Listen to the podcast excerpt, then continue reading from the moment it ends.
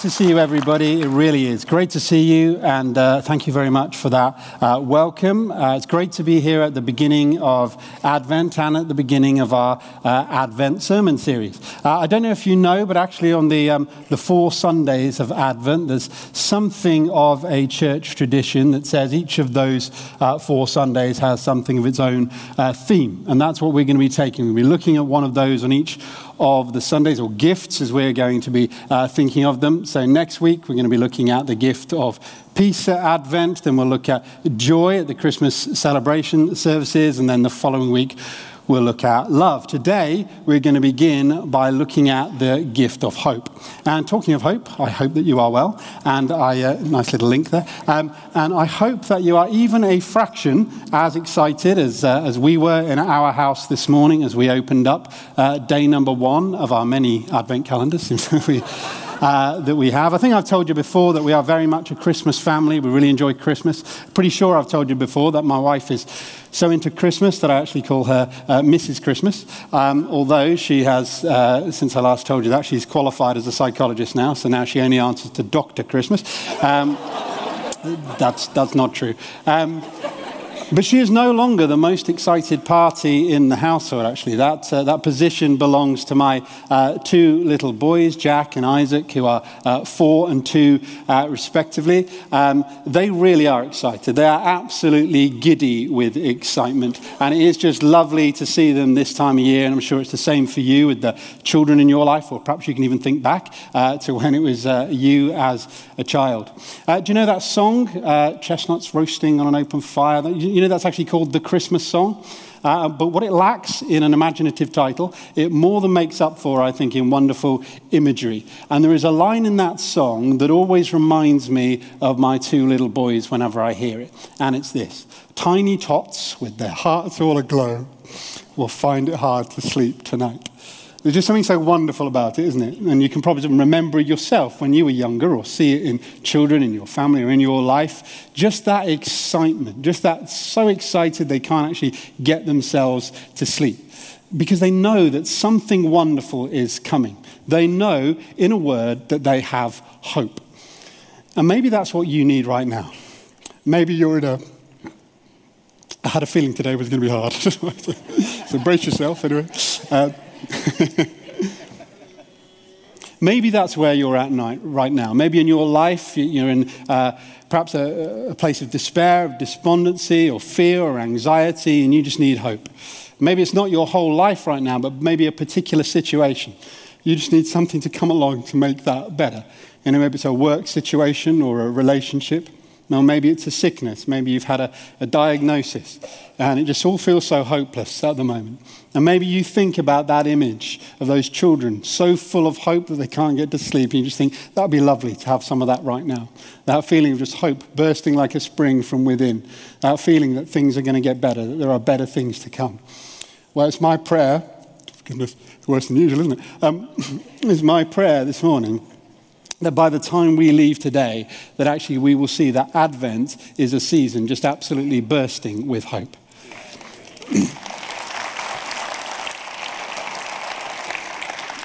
but hope in what?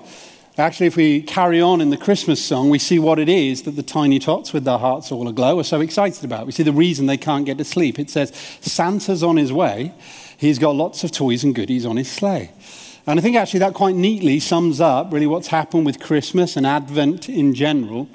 There is this idea that what we're getting excited about is Santa coming with all his presents and all the other things that go along with Christmas, not just sharing gifts, but having time off and extra football fixtures and the food and all those kind of things. But actually, of course, that isn't what Advent is all about. We are meant to get excited about someone that's coming, but that someone is not meant to be Santa.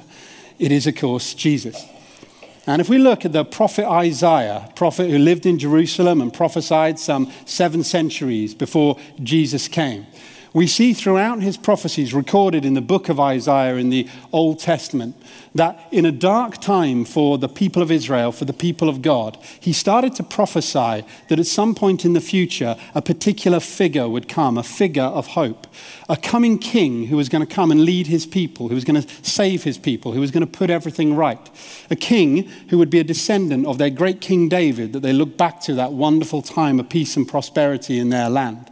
Who would be a descendant of David, who the other prophets tell us would be born in Bethlehem, who would come to be known when people were hoping for him to come as the Messiah or the Christ. Those words mean the same thing, mean the anointed one.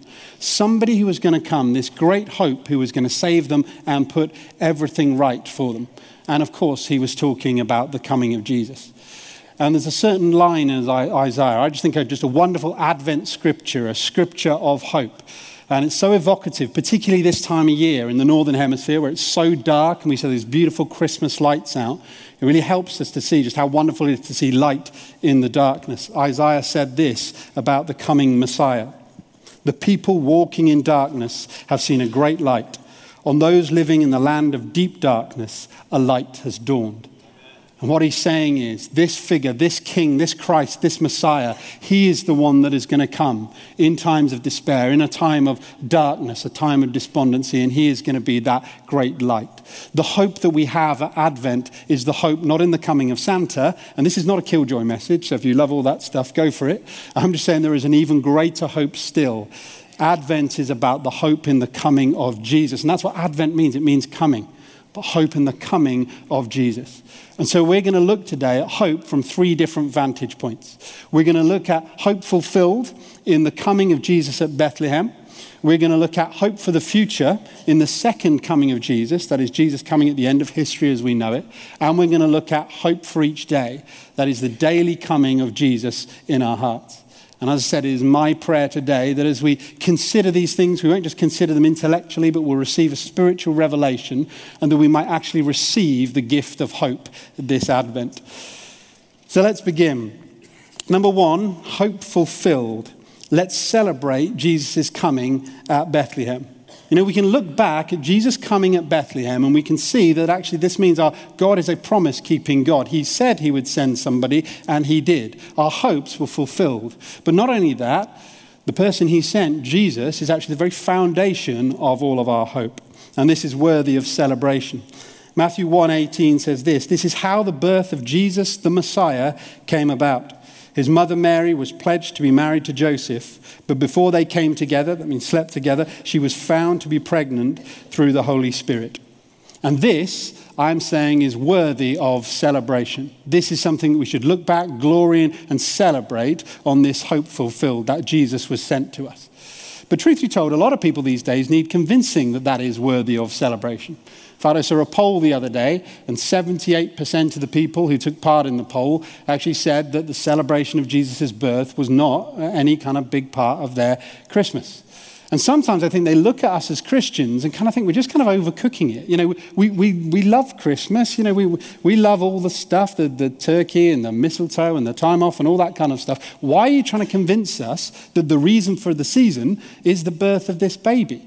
You know, 2,000 years ago and 4,000 miles away, even if we concede that this was some you know, great moral teacher or perhaps some great leader, you know, even then, what, what's the big deal? Why is it more, why are you trying to convince us that this is worthy of celebration? I mean, why should we not celebrate, I don't know, the birthday of Aristotle or Socrates or uh, Gandhi or Churchill or whoever your, your, your hero is? Why is it that Jesus is so different?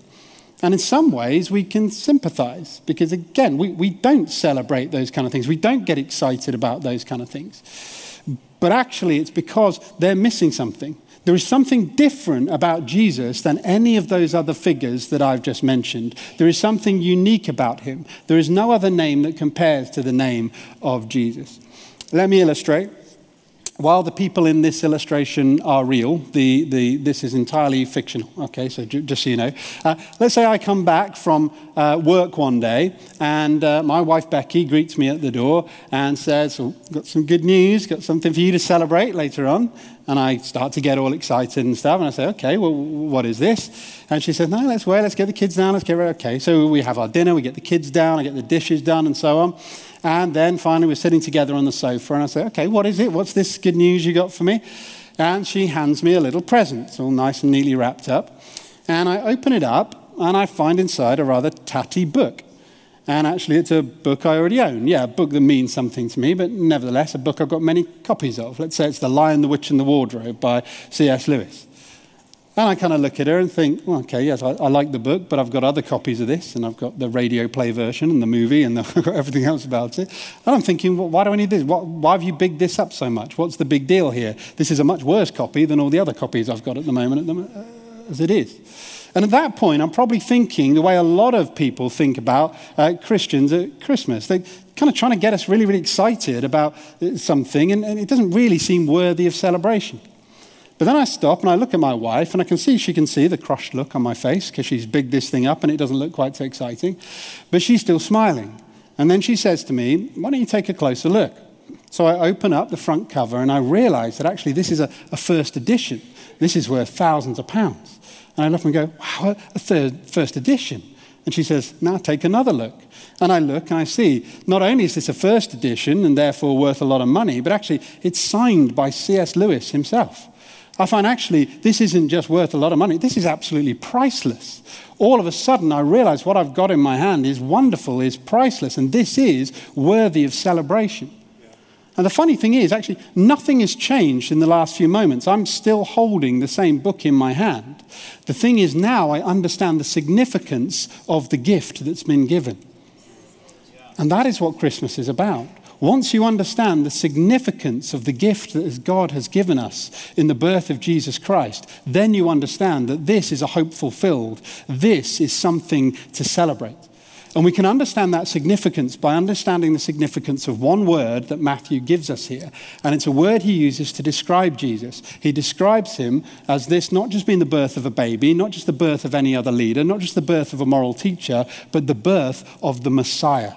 And again, this is the promised one, promised by Isaiah and other prophets, that would be born in Bethlehem and would be born to us. But someone might still say, well, so what? What is it that's so exciting about a Messiah coming to a bunch of people 2,000 years ago? And a lot of people might say, well, yeah, I agree with them. You know, historically, the Messiah was going to come and help them, but how does that help me? And it's true to say that many people around the time waiting for the Messiah, they thought what the Messiah was going to come and do was going to save them at that particular time, to throw out their enemy, which at that particular time was the Roman army.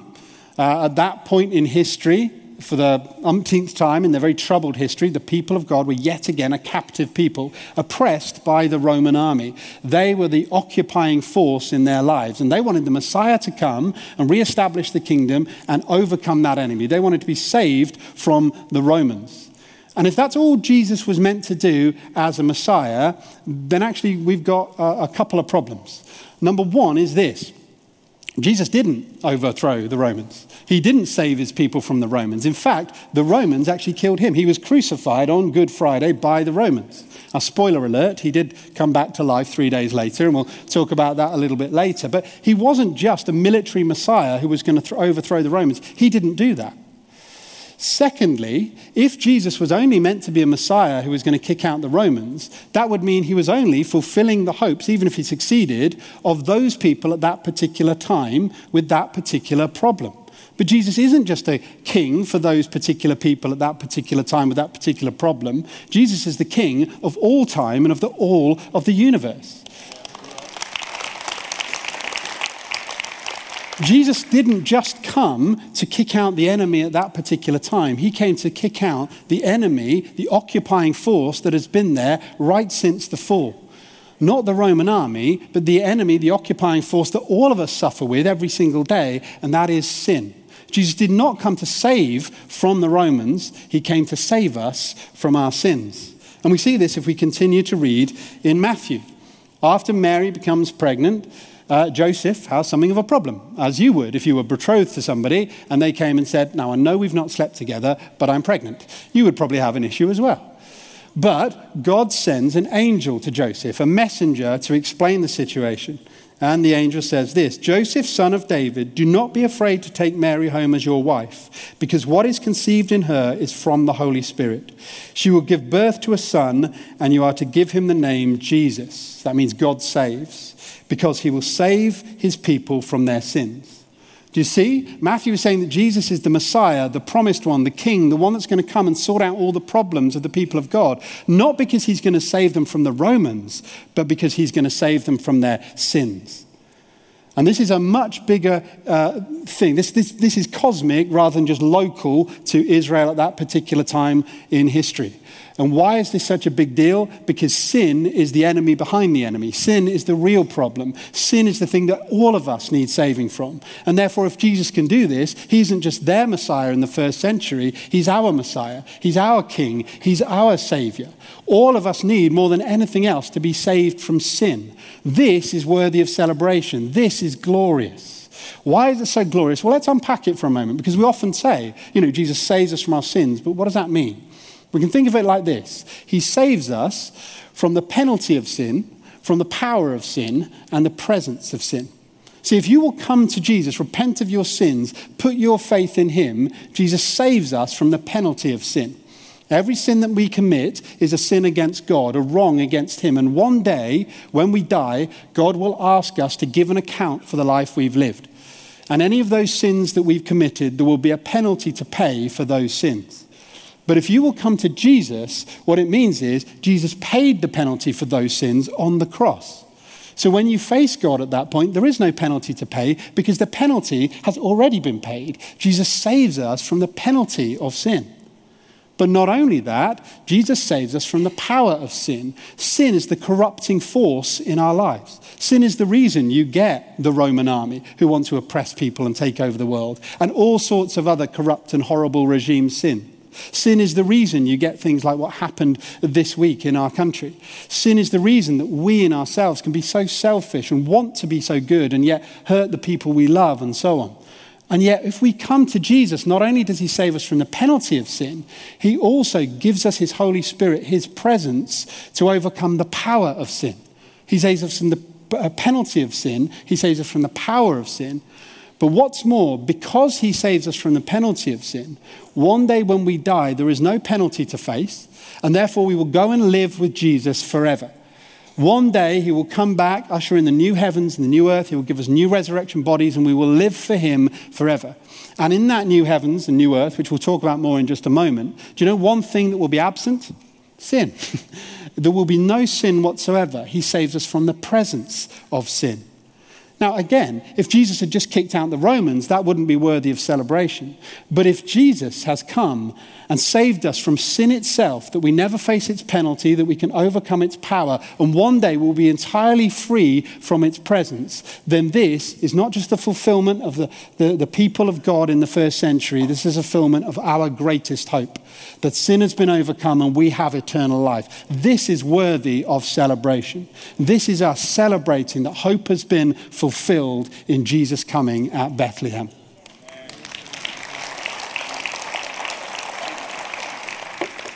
But secondly, we have hope for the future. And in this, we want to look forward to Jesus coming at the end of human history as we know it. See, Advent, although we often think this, is not really just about the first coming of Jesus. And some of you, if you've got a traditional church background, so if you're in the Church of England, for example, you'll know around Advent season, lots of the scriptures that you read is not about Jesus coming at Bethlehem, uh, but is about actually the second coming of Jesus. Advent is actually about both. How can this be? Well, let me illustrate. Sorry to Chelsea fans at this point, but anyway. Um, in 2008, Manchester United were about to play uh, Chelsea in the European Cup final. And in preparation for that particular day, what I decided to do, uh, because this was the uh, second European Cup final, I decided that I would watch videos, uh, or maybe DVDs, I think it was, uh, DVDs of the, uh, the first European Cup win. I say the first, the first in my lifetime. There was another European Cup win in the 60s, but I was, it's, you know, there are so many European Cup wins, it, you know, it gets confused. You know how it is, Dave. Uh, sorry, he, he doesn't. Manchester City have never won the European Cup. Sorry. That was an accident, I'm sorry, okay? Except, you know, it wasn't, and I'm not. Um, no, joking, joking apart. What I was doing is, in my lifetime, I decided that I would watch the first European Cup win. Yes, to celebrate in it and glory in it and so on. But why else was I doing that? To fuel my expectations and my hopes of the second European Cup win. And that's really what we're doing at Advent. It's not just about looking back to the first time God fulfilled his promise and sent Jesus to his people, but that isn't just something for us to look back and glory in and celebrate. It fuels our hopes and expectations of the second time Jesus will come back to his people.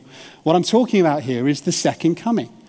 And it's my contention, this, this gripped me as a sort of theological insight a few years ago, that actually we just don't think about the second coming enough. We don't think about it anywhere near as much as the people in the early church did. And if we can change that and really live in the light of eternity, live in the light of the fact that one day Jesus is coming back to us, actually it completely changes our outlook. You know, for every one mention of Jesus' first coming in the New Testament, there are eight mentions of the second coming. I think this is something so important that we have as Christians this hope for the future that one day Jesus is coming back.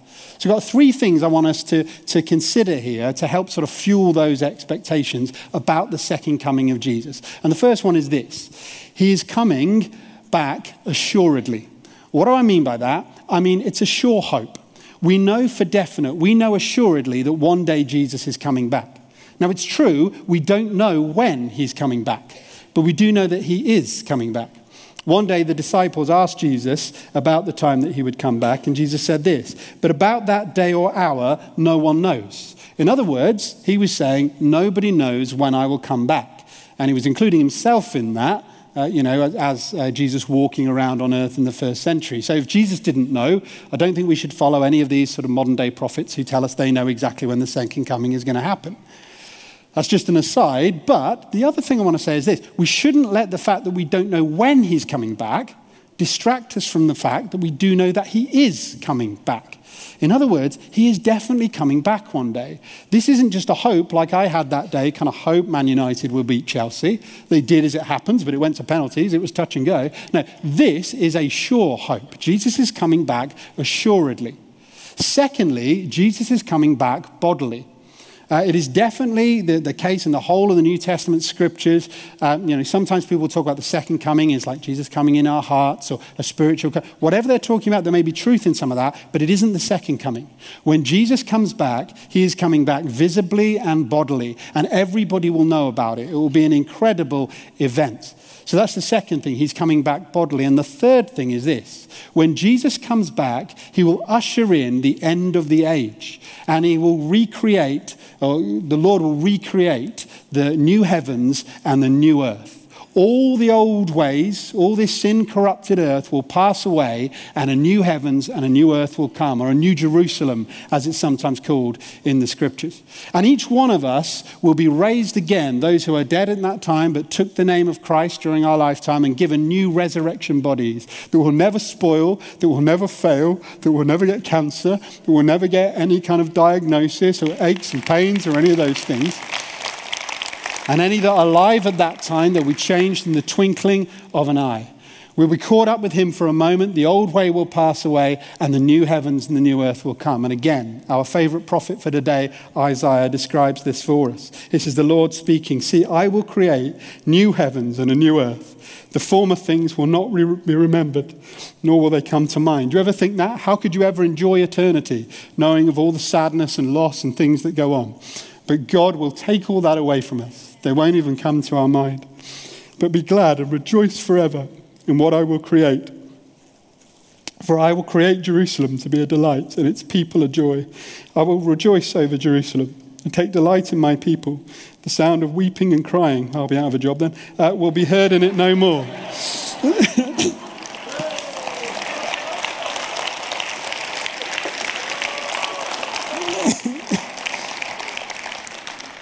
you get the feeling when you read these descriptions about the life to come, the age to come in the scriptures, that it's so good. No one can quite. I mean, it'd be nice, wouldn't it, if there was an appendix in there somewhere that said, this is exactly what it will be like. This is what we're going to inherit. This is what we've got to look forward to. But it's like it's so good, nobody can quite describe it. I mean, this is a, a flippant example, but when I think back to that 2008 European Cup win. I remember when we finally clinched it on penalties. I remember somehow my dad and I were both lying on the floor. I was one way, he was the other, and we were sort of holding hands and a kind of clutched high five in the middle. And I remember afterwards, just that joy, which didn't last. I'm not trying to compare it, okay? It was certainly not forever. But I remember in that time, if you were to ask me how it felt, you know what I'd say? I can't tell you. It was indescribable. You know, when you have those glorious feelings, you can't quite describe it. You get to the end of whatever your communication gift is, don't you? And you get that feeling that that's what's happening when people are describing what this great hope is. Look at 1 Corinthians 2 9. No eye has seen, and no ear has heard, no eye has imagined what God has prepared for those who love him. Like it's so good, so incredible, you can't even see it with your eyes. So amazing, you can't even hear it with your ears. You can't even imagine it. And this is what God has prepared for us. This is the great future hope that we look forward to. You know, there's a, a, little expression. I tried to find out where it was originated, but I couldn't. But you might have heard it before. Everything will be all right in the end. And if it's not all right, it's not the end. Now, what I want to say is this is actually, if you take away this great hope that we have when Jesus comes back and gives us this new heavens and new earth and raises us again and we get to live forever, if you take that away, that little expression is just a meaningless platitude. It's baseless. It's based on nothing but unfounded optimism. Because actually, we don't know that things will be all right in the end. They could get worse and worse. but actually, because of this great hope, this great promise, because we know assuredly one day Jesus is coming back, we know that we can actually say that as Christians with convictions, whatever we're going through, everything will be all right at the end. And if it's not all right, it's not the end. But while that's a great hope for us, we must remember that actually this is a hope that belongs to those who have repented of their sins and put their faith in Jesus. It's Christ in you, the hope of glory.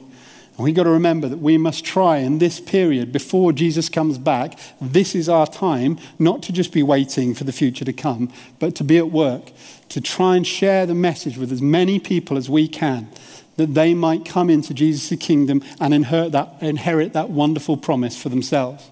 And we have an opportunity in two weeks' time at the Christmas celebration service. Grab a bunch of these as you hand them over to people. Just think what you're giving them is a ticket to the party to end all parties. This is their passport to that kingdom, that new heavens, that new earth. Let's do all that we can. Let's not say them, they're no for them. Let's be bold. Let's just invite as many people, however unlikely we think it might be, that they say yes. Let's pray. Let's invite and let's see as many people come to the Lord and inherit this great hope as we can.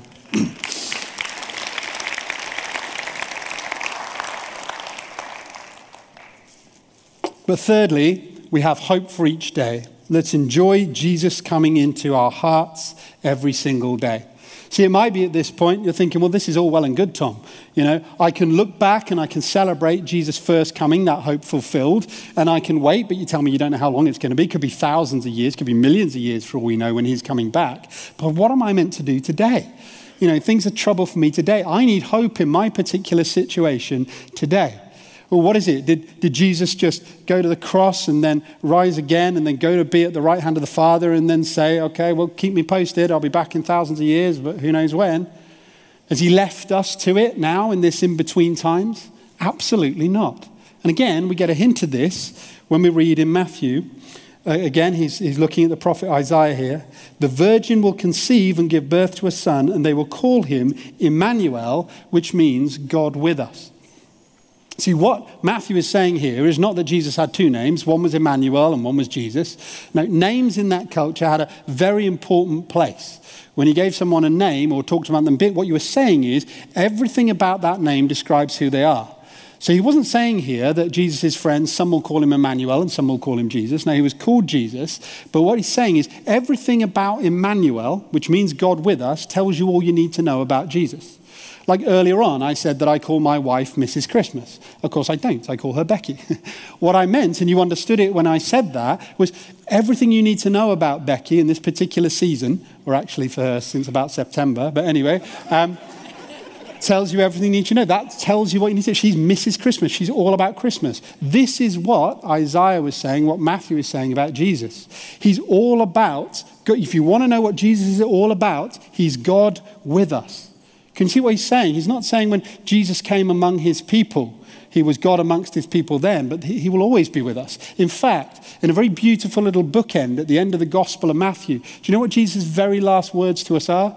And surely I will be with you to the very end of the age. See, yes, Jesus went to be with the right, at the right hand of the Father after his resurrection. But remember, we read in the book of Acts what's one of the very first things that happens after Jesus has gone to be at the right hand of the Father? He pours out his Holy Spirit on his church. And that Holy Spirit is the Spirit of Jesus. He's with us right up until the second coming. Jesus is with us every single day. If you have come to Jesus, it's not just that we're waiting one day for him to come back, his hope is there for you every day. He's the hope in your work situation that's troubling you. If you have daily despair, He is your hope in that particular situation. And can I say this, because I know it's true for some of you, that actually Christmas, I know, can be a difficult time. I remember for me, when I was depressed, and I've told you all about that kind of thing before, I found Christmas one of the worst times of the year, actually. Because such a pre- uh, sort of pressure to be happy and to be in joy and all that kind of stuff. And I wasn't. I felt miserable. And so it felt even worse. And some of you might be feeling like that right now. Some of you, it might be that this is the very first Christmas since you lost a loved one. And actually, you're dreading it coming because you know it's going to bring back all those memories. Maybe it's not the first Christmas, but maybe you still miss somebody that you love at this particular time of year. And what I want to say to you is actually, you have Jesus in this situation right throughout Advent, right throughout Christmas, right throughout the rest of your life that you can call upon to give you hope in that situation every single day. I remember when I was a a young boy. I was probably about um, 11 years old. I remember I, um, I came up with what I thought was a, an ingenious idea. Looking back, it was a very simple idea, but I thought it was kind of ingenious. I thought what I'd do is when we went up to visit my nan uh, during the summer holidays, I would sort of get her aside at one point and I would say, ask her if there was one thing that she needed that would kind of make her life better. Um, and, you know, I was an 11 year old boy, so I was kind of thinking it'd be something like, you know, one of these um, microwave ovens they've just invented, or a VCR, or a remote controlled telly, or something like that. And I can remember I thought I'll ask her during the summer holidays, and then I'll tell my parents, and then they can buy it for her for Christmas. And we'll know she'll be really happy because, you know, I've asked her, what one thing would you like? And I can remember it really vividly as we were going from uh, Nan's living room into the kitchen. I sort of sidled up next to her, and I said to her, Nan, what one thing did you have that would just sort of help you make your life better and so on?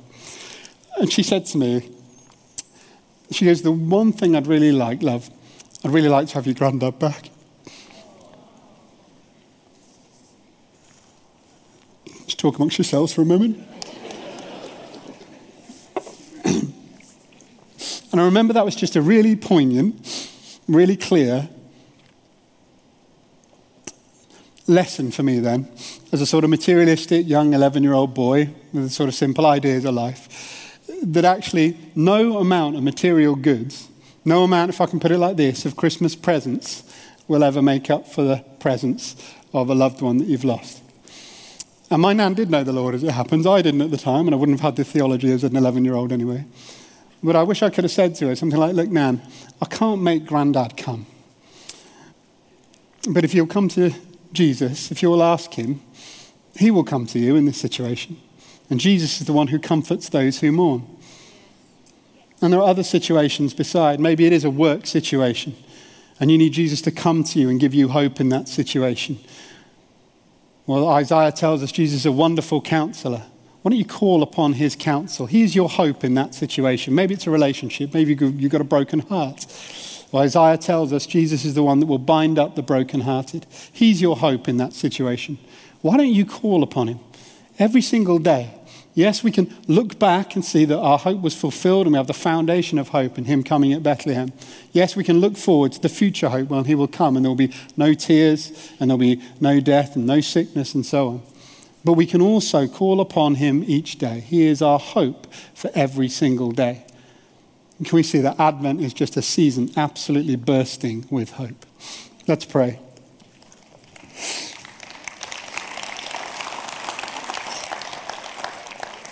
Heavenly Father, I thank you that you love us so much, that you did not treat us as our sins deserved, but you sent your only Son, Jesus, to come to be with us. Thank you that you are a promise keeping God who fulfills our hopes in every single way. Lord, I pray you will come to us, particularly those of us who are in despair, in darkness right now, or those of us who need hope in particular situations. Will you come, give us a revelation that we might receive the gift of hope this Advent? And we ask this in the mighty name of Jesus. Amen. Amen. Amen.